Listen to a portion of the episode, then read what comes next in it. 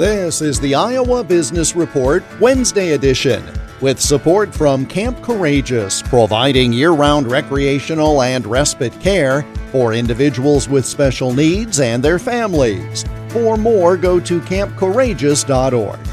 Darryl Strawberry is a four time World Series champion, but these days he tours the country telling of his story of redemption and how to take care of fellow employees in the workplace for the betterment of all. People really hide behind their own struggles.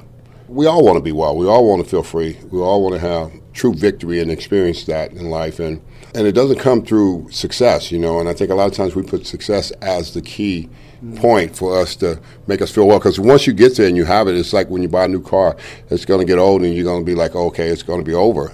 What I try to get to people to understand from the standpoint of if working is a part of who we are and what we're supposed to do in life, but who am I really working for? Am I working for me? Am I working for my children? Am I working for the goal? Am I working for to say, okay, uh, Lord, I'm working for you to be a better person and to be a community person and to be a, a person of faith and to be a person that will show people how good you really are. I think a lot of times we don't get it. We need to show people how good God really is. We need to show people how great His grace is. No matter where we are and what we achieve, you can always be used to make a difference and help somebody else. More with Darryl Strawberry on the Iowa Business Report this weekend on many of these stations. The Iowa Business Report is presented with support from Camp Courageous near Monticello, Iowa.